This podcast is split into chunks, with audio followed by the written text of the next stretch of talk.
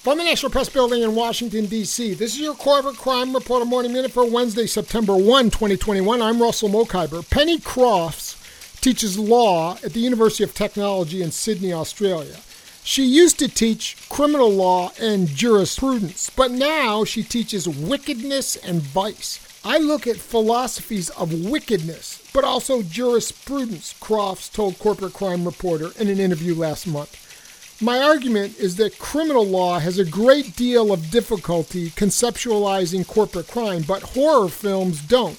So we can look at horror films to get an idea about how to conceptualize how harms come about and whether organizations are culpable and think through criminal law doctrine that way. Crofts is the author of Aliens Legal Conceptions of the Corporate Invasion. For the Corporate Crime Reporter, I'm Russell Mokhiber.